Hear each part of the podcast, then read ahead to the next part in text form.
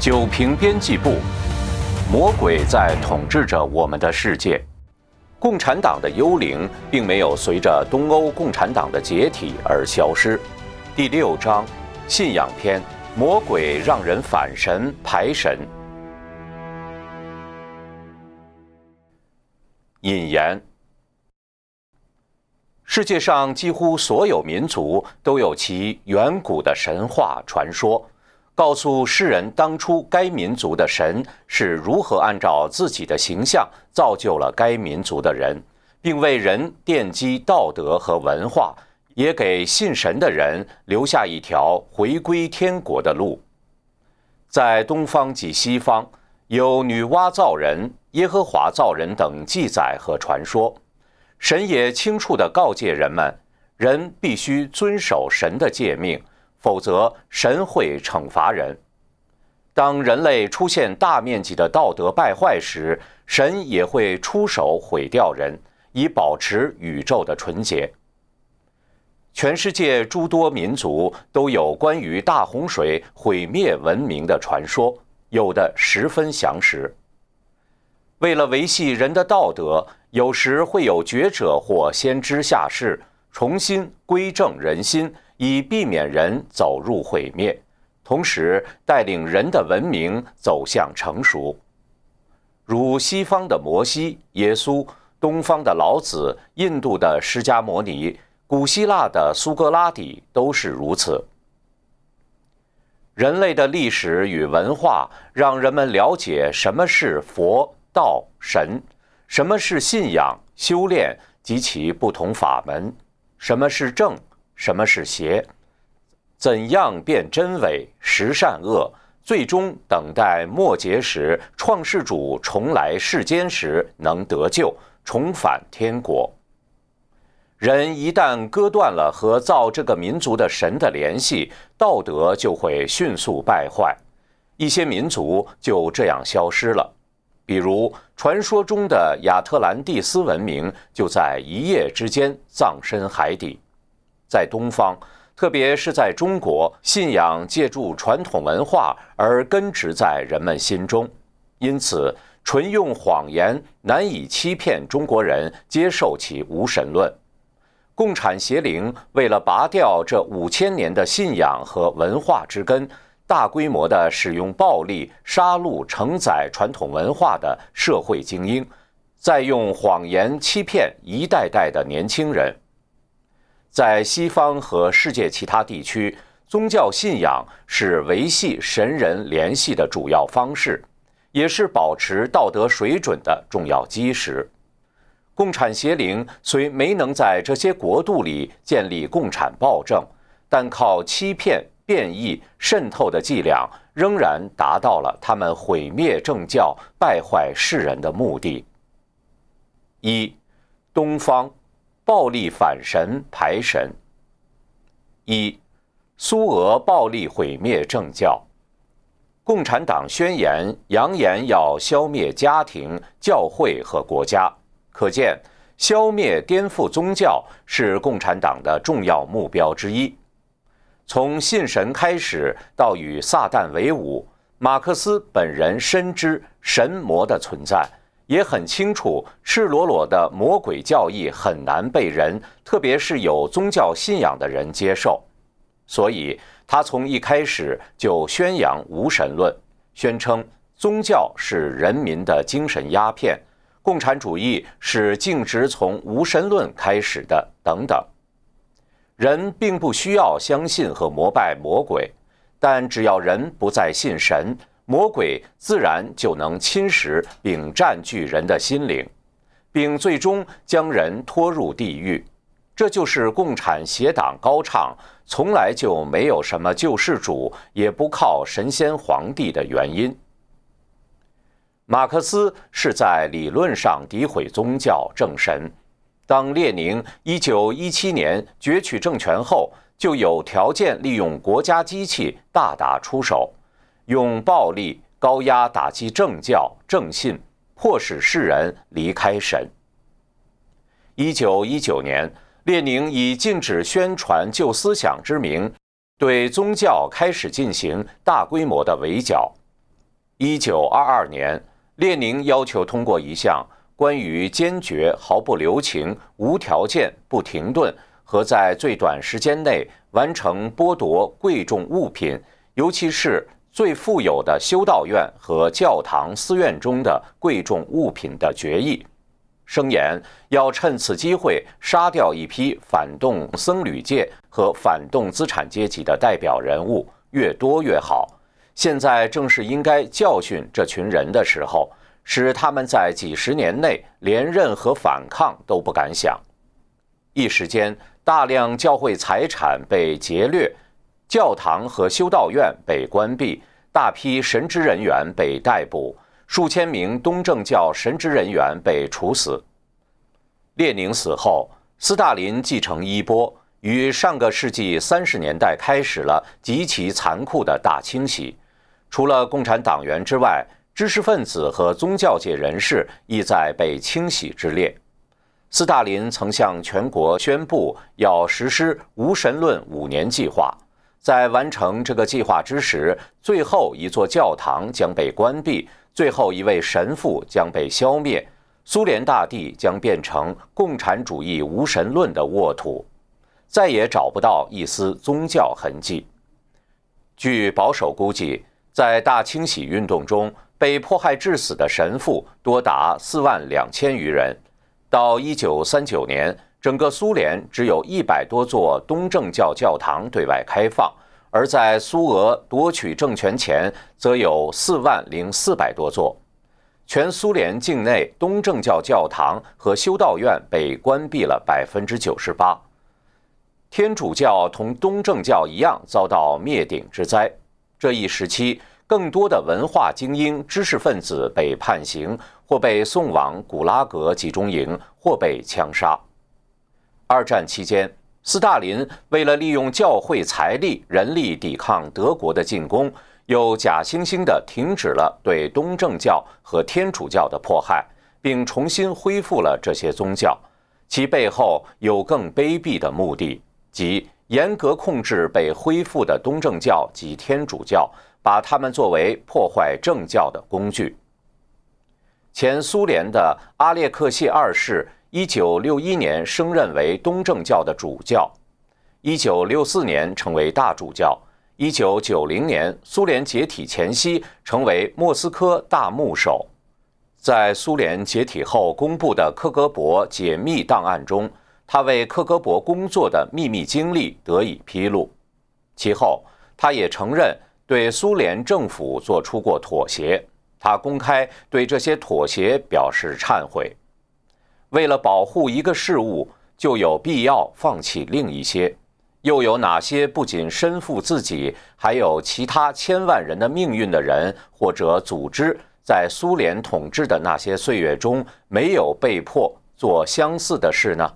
然而，不仅对上帝，对于那些以往在教会的默许下被迫妥协、被消声、无力反抗，或者被迫表示忠诚而造成痛苦的，我请求他们的原谅、理解与祈祷。宗教已经成为共产邪灵控制下的洗脑骗人工具。苏共并没有把魔变宗教限制在本国境内。他有计划地将其魔爪伸向世界。二，中共破坏传统文化，剿灭宗教，割断神人联系。一，中共破坏中华传统文化。中国虽然不像其他国家那样有单一的全民宗教，但中国人一样有对神佛的坚定信仰。中国有一个独特的现象。与长期存在宗教冲突的其他地区不同，在中国，儒教、佛教、道教乃至西方宗教都能够和平共处。这些信仰铺垫了底蕴极其深厚的中华传统文化。在造成人类毁灭的那场大洪水中，中国保留了完整的文明。此后，中华民族继续发展。保留了连续不断的五千年信史记载，创造出万邦来朝的辉煌盛世，被尊为天朝上国。其文化深刻地影响了整个东亚，形成了大中华文化圈。而丝绸之路的开辟和四大发明的西传，则推进了世界文明，影响了欧洲乃至世界格局。这辉煌的文化与信仰，经过五千年融入了中国人的血脉，也成为了共产邪灵处心积虑破坏的目标。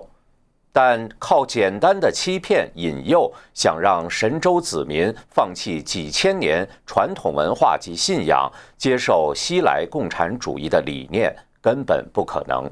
因此，中共在不间断的政治运动中，携招使尽。以暴力残杀开始，破坏宗教之精髓，迫害知识分子；再从器物层面，如建筑、庙宇、文物古迹、字画、古玩等，摧毁中华传统文化，割断神人联系，达到其毁灭传统文化，进而毁灭人的目的。在毁坏传统文化的同时，共产邪党还有计划的、系统的建立了邪恶的党文化，并用其培养、训练没杀掉的世人，把他们变成破坏传统文化的工具；有的则跟从共产邪灵，直接参与杀戮。中共深谙怎样利用世间一切经济利益、政治洗脑等手段，让世人就范，听从其摆布。一次一次的运动、镇压、杀戮，使他们对这些手段越用越娴熟，也为其在人间最后的正邪大战中做最后一搏做好充分准备。二，毁掉传统文化乘船基石。中国乡村中的地主绅士阶层及城市中的商贾士大夫阶层，他们是传统文化的精英。负有承传文化的使命。中共利用1949年篡政初期的土改、镇反、三反、五反等一系列运动，在农村屠杀地主乡绅，在城市中杀资本家，在制造恐怖的同时洗劫社会财富，并毁掉承传传统文化的精英阶层。同时，中共对高等院校中的知识分子，通过所谓院系调整进行思想改造运动，并通过唯物主义、无神论和进化论教育对学生系统的洗脑，灌输对传统文化的仇视；有通过上世纪五十年代的反右运动，将不听话的知识分子全部发配劳改，打入社会最底层，让这些过去掌握话语权。主导社会舆论的士大夫成为被鄙视和嘲弄的对象。随着文化精英的消亡，中共截断了中华传统文化一代又一代延绵不绝的传承。此后的年轻一代也无从得到来自家庭、学校、社会、邻里潜移默化的教育和熏陶，变成了没有传统文化的一代。反右运动之后，无论在家庭、学校里，还是在社会上，都已经听不到独立的声音。但中共对此并不满意，毕竟年岁稍大的人还保留着对传统文化的记忆，文物古籍等传统文化的载体也随处可见，传统的价值仍通过各种艺术形式传播。一九六六年。中共发动了更大规模的破坏传统文化的运动，即文化大革命。中共利用见证后洗过脑的学生，利用他们青春期骚动而叛逆的心理，在文化大革命中以破四旧、破除旧思想、旧文化、旧风俗、旧习惯为名，让中华文化陷入从物质到精神的全面浩劫。文革开始后。破四旧的邪火烧遍中华大地，寺院、道观、佛像和名胜古迹、字画、古玩被毁坏殆尽。这些中华文化之精华，经过了数千年的承传积淀，一旦毁掉，即无法还原。文革之前，北京尚有五百余座古庙寺院，中国几千个城镇，每个城镇都有城墙、庙宇、寺院，文化古迹处处皆是。挖地一尺就能看到近代古迹，两尺、三尺、二十尺，历代古迹数不胜数。但在文化大革命破四旧之后，所有这些几乎全部被毁。破四旧不只是毁坏了信徒们祷告修炼的场所或古代天人合一的建筑，更把人们心中的正信、天人合一的传统正念一起毁掉了。世人可能对此不以为然，觉得与我无关。但无论你认为是否有关，当人们因此而割断了和神的联系，那就会失去神的呵护，走向危险的深渊。只是脚步快慢和时间迟早的问题。除此之外，为了切断人和神、祖先的联系，共产党还带头咒骂中华民族的祖先。诋毁、摒弃中华传统文化，世界各国普遍地对他们的伟大祖先和君主十分崇敬，珍视他们的传统。同样道理，中国的圣哲先贤留下了辉煌的文化，是中国与世界的宝贵财富，理应受到后世的敬仰。但在中共及其无耻文人看来，中国古代的帝王将相、才子佳人没有一个好东西，如此侮辱自己民族的祖先，在世界历史上都是绝无仅有的。中国人被共产邪党带领着反神灭祖、毁灭文化，走在一条极其危险的不归路上。三，迫害宗教。宗教信仰是中华传统文化的重要组成部分。世人所熟知的佛道儒三教，在几千年中国历史中交相辉映，经久不衰。很多其他西方教派也都有缘在中国演绎一番。中共一九四九年暴力夺取政权后，同苏俄一样，一手在思想领域宣传无神论。攻击有神论，一手利用高压暴力手段，在历次运动中拉拢打击、迫害、取缔宗教、杀害宗教人士，到最近血腥残酷迫害法轮功，对政教及信徒的迫害愈演愈烈。一九四九年篡政后，中共就着手展开了大规模的宗教迫害和对会道门的取缔。中共焚毁了大量圣经和其他很多宗教派别的经书，还要求基督教、天主教、道教、佛教等组织及帮派成员要到政府登记并悔过自新，如如不按期登记，一经查明，一定予以严惩。一九五一年，中共还明文颁布，对继续会道门活动者处以死刑或无期徒刑。佛教的大批和尚被赶出庙门，返家还俗劳动生产；天主教徒、外国神父多数进了监狱，并受严刑拷打。中国神父作奸，大批教徒被判死刑或劳动改造。基督教牧师和信徒也遭受了和天主教徒们同样的迫害。一九四九年后，留在大陆的五千多名中国天主教主教、神父或被关或被杀，最后只剩数百人。而那些在华的外国籍神父，部分被杀，其余全部被赶出了中国。有一万一千多名天主教徒被杀，大量教徒被任意拘捕或被勒索性罚款。据不完全统计。中共建政的最初几年中，有近三百万各种教众及宗教帮会成员被抓被杀。和苏俄共产党一样，中共为了加强所谓对宗教的领导，成立了相应的管理各教派的机构，如中国道教协会、中国佛教协会等。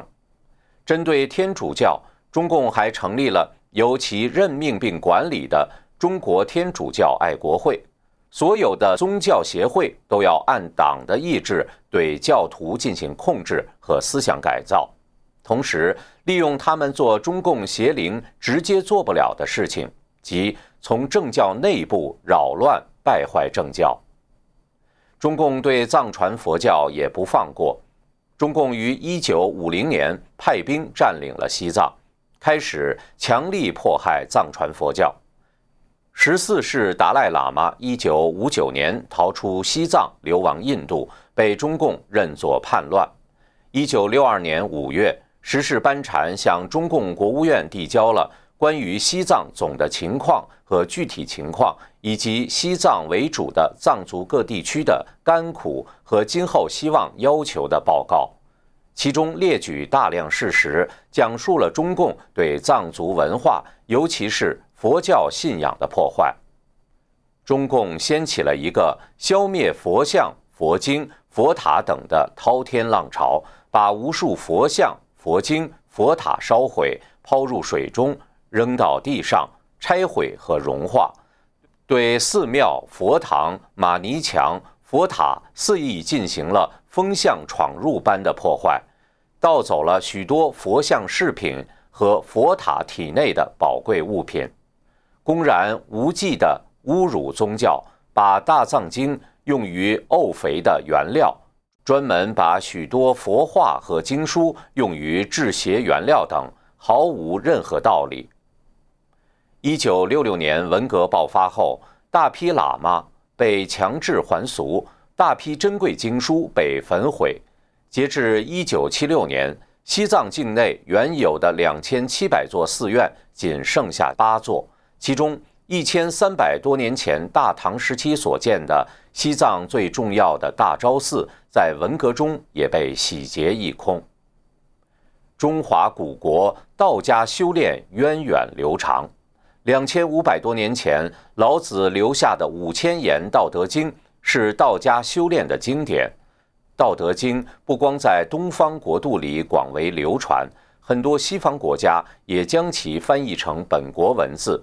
但文革中，老子被批为虚伪，《道德经》则被称为封建迷信。儒家的核心思想是仁义礼智信。孔子给后世留下了做人的道德规范。文革中，北京造反派率领红卫兵到曲阜，大肆破坏、烧毁古书，砸毁包括孔子墓碑在内的历代石碑近千座。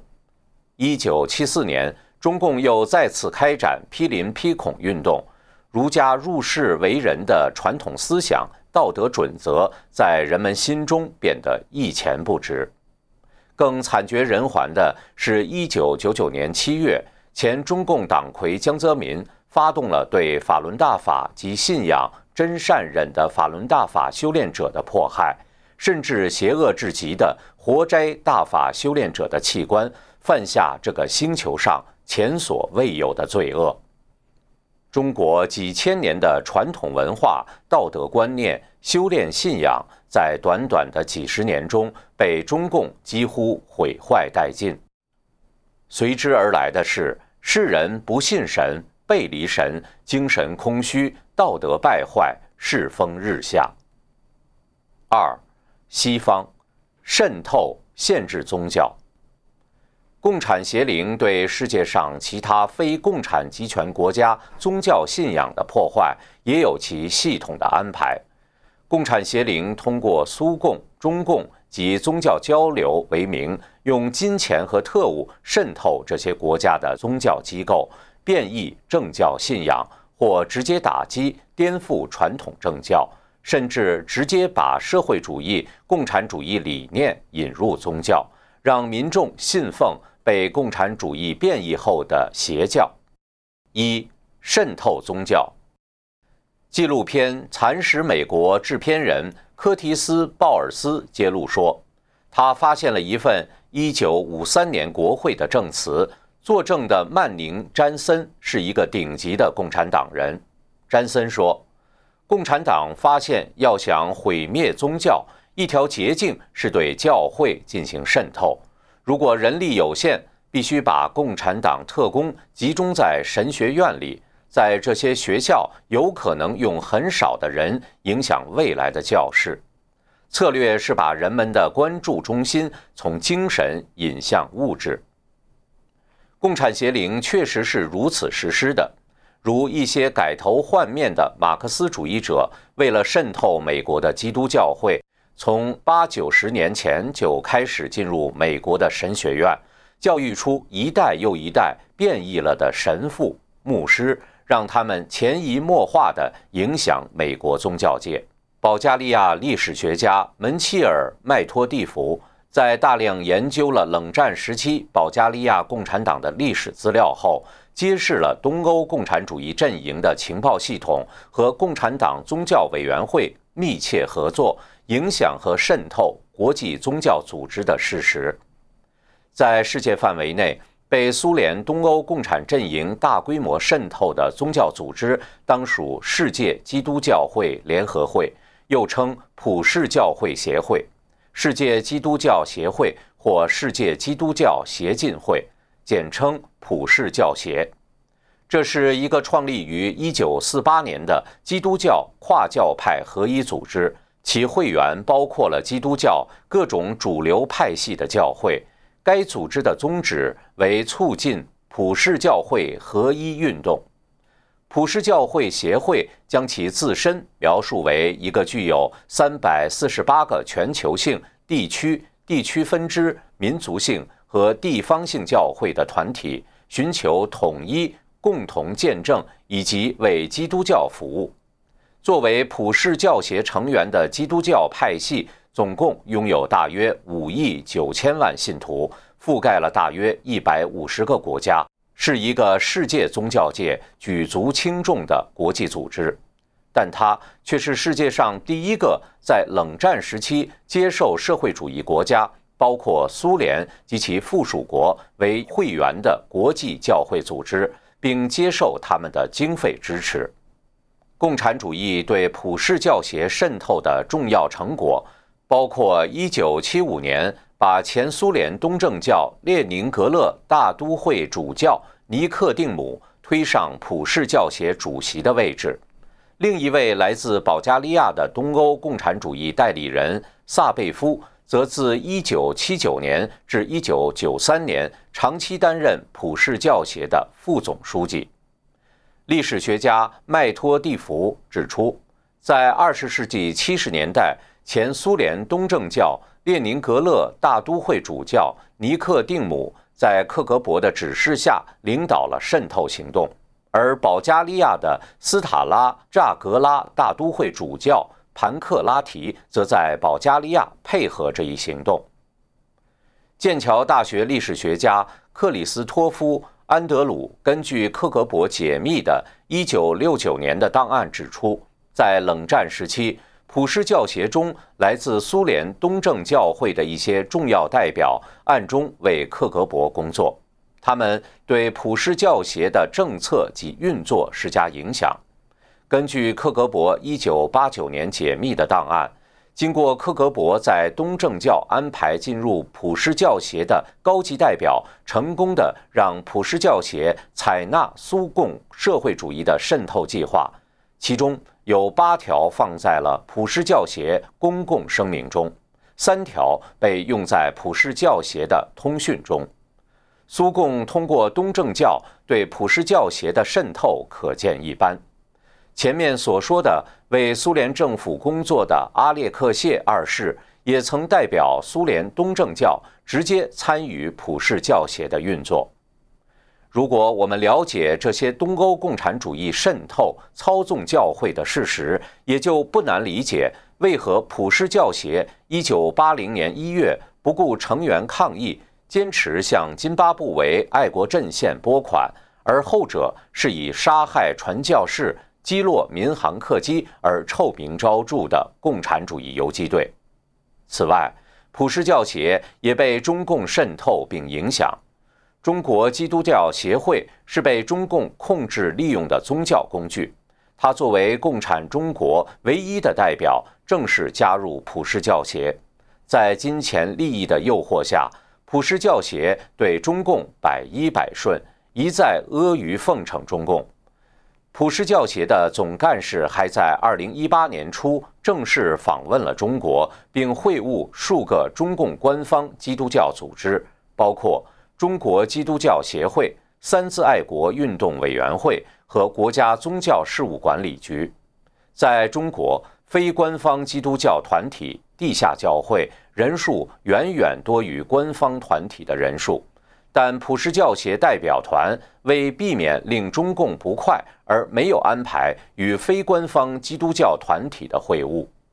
二、限制宗教。共产邪灵对西方的渗透是全方位的，各种变种共产主义诋毁神的思想行为也都在冲击着宗教，如政教分离、政治正确等，都被用来限制和破坏政教。美国的立国之本在于信神。美国历届总统宣誓就职时，都会手按圣经宣誓就职，并请上帝保佑美国。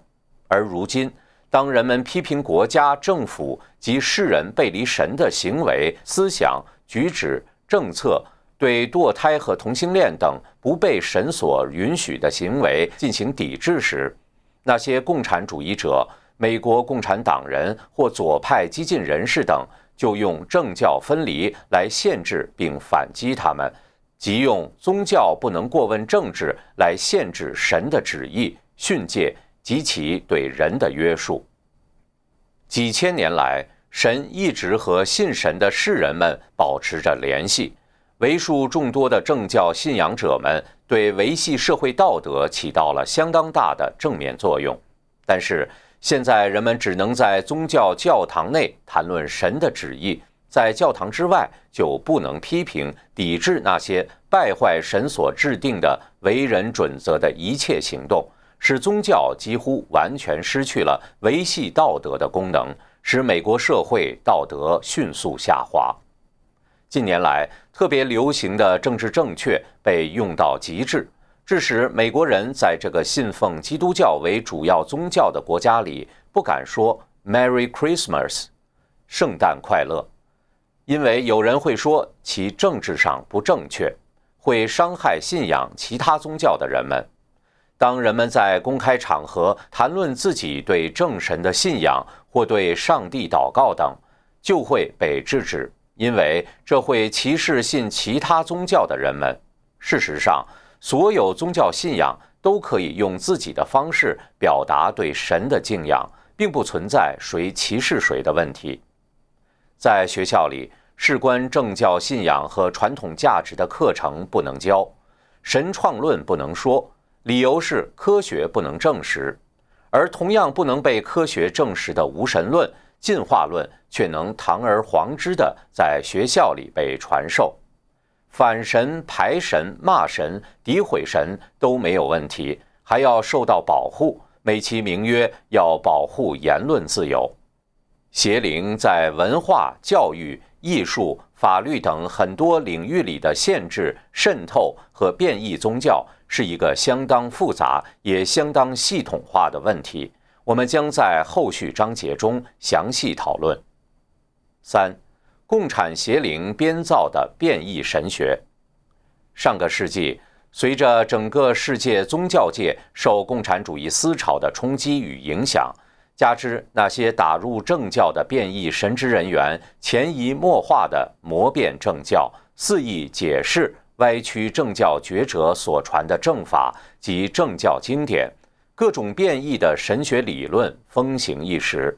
特别是六十年代活跃的。浸透着马克思主义思想的革命神学、希望神学、政治神学等很多变异神学理论，把宗教界搅得非常混乱。很多拉丁美洲的神父们在上世纪中接受了欧洲神学院的教育，受这些被共产主义思潮变异的新神学理论影响很深。解放神学在二十世纪六十至八十年代的拉丁美洲十分活跃，其主要代表人物为秘鲁神父古铁雷斯。该神学理论就直接将阶级斗争及马克思的共产主义思想引进宗教修炼中来，把神对人类的慈悲解释为穷人应该得到解放。所以，要求宗教信徒们应该参加阶级斗争，让穷人得到平等地位。借耶和华让摩西引领犹太人走出埃及，作为他们认为的基督教应该解放穷人的理论根据。这个强调阶级斗争、建立社会主义的新兴神学，得到了古巴共产党党魁菲德尔·卡斯特罗的大肆吹捧。传统天主教会虽然抵制这些所谓新兴神学的泛滥，但2013年上任的罗马教宗却特意邀请解放神学代表人物古铁雷斯。于二零一五年五月十二日，以主宾的身份出席了梵蒂冈的一场新闻发布会，表示了新教宗对解放神学的默许和支持。解放神学传遍了南美，其后也传遍了全世界。世界各地出现了很多近似解放神学的新兴神学，诸如黑人神学、妇女神学、上帝之死神学。自由主义神学，甚至是倡导同性恋的同志神学等，这些变异的神学极大地扰乱了世界各地天主教、基督教等正教信仰。上世纪七十年代，在美国臭名昭著的人民圣殿教，其教主自称列宁转世，是马克思主义信仰者，并将。马列主义、毛泽东思想的原教旨奉为人民圣殿教教义。他声言，在美国传教目的就是实现他的共产主义理想。他杀害调查对该教派指控的美国众议员里奥·瑞恩后，自知罪责难逃，遂残忍地强迫跟随他的信徒集体自杀。他还杀害那些不愿随他自杀的教众。最后，共有九百多人自杀或被杀。抹黑政教，干扰世人对宗教的正信，该教给世人带来了极坏的影响。四，宗教乱象。一九五八年出版的《赤裸裸的共产党人》一书中，列举了四十五个共产主义摧毁美国的目标。令人触目惊心的是。其中绝大部分都已经成为事实。其中第二十七条是这样写的：“渗透教会，用社会的宗教替代天启宗教，诋毁圣经。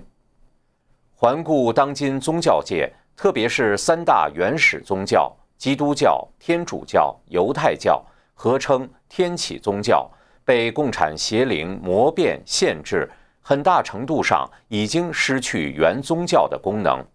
由各种变种的共产主义理念所建立或磨变的新教派，更是直接传播共产主义思想。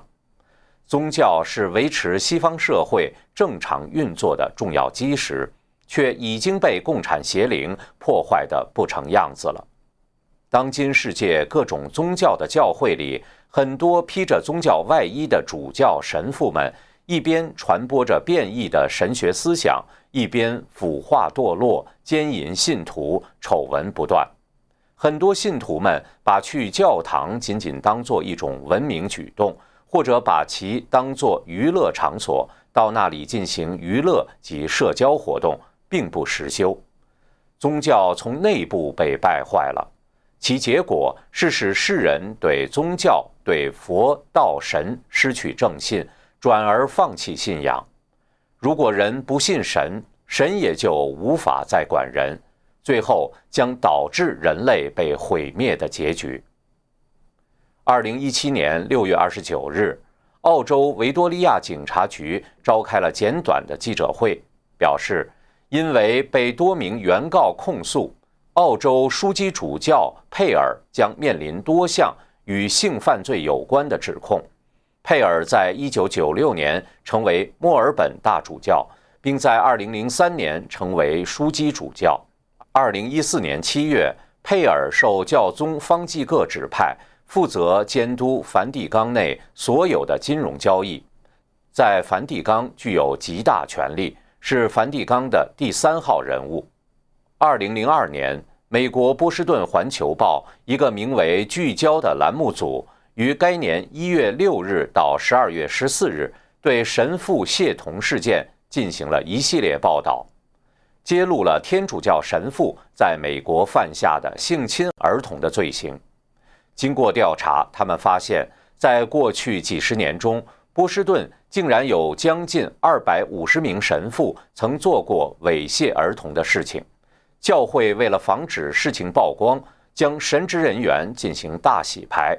从这个教区换到那个教区。这些神职人员又在新教区继续猥亵儿童的恶行，使更多人成为受害者。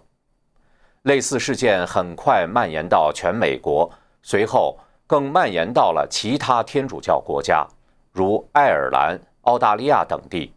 其他教派也开始公开指责天主教会的堕落。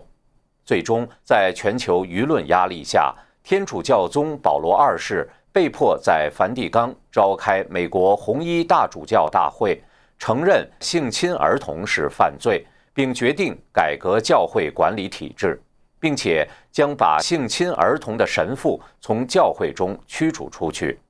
最后，相关犯人均被判刑入狱。教会在虐童事件上缴纳的罚款高达二十多亿美元。宗教中借宗教名义敛财更是司空见惯，如中国的各种教会通过信众对佛道神的信仰。大肆敛财贪污，将宗教商业化，开光收钱，上香收钱，投注香竟高达十万元。教堂寺院盖得越来越多，越来越辉煌，可是对神的正信却越来越少。真正实修以达到神的要求的信徒也越来越少。很多寺院、教堂变成了邪灵烂鬼聚集的地方。中国很多寺庙变成商业旅游点，和尚拿工资上班，方丈当上了首席执行官 CEO。在最近所谓学习中共十九大会议报告的风潮中，中国佛教协会副会长在参加一次十九大精神培训班时声言：“十九大报告就是当代的佛经，我已经手抄了三遍，并认为。”中国共产党就是现世佛菩萨，十九大报告就是中国当代的佛经，闪耀着共产党信仰的光芒。还有人号召佛教徒可以像他一样效法抄经的方式，以恭敬心手抄十九大报告，抄一遍有一遍的体悟和收获等等。海南南海佛学院发表该报道后，引来很大争议。最后只好删除该报道，但网络上此篇报道广为流传。这件事折射出当今政治和尚如此之多，佛教协会根本不是修炼团体，只是中共的统战工具而已。上千年来，天主教各地区主教都是梵蒂冈教廷直接任命或认可的。先前梵蒂冈认可的三十多名中国地区主教均不被中共所承认。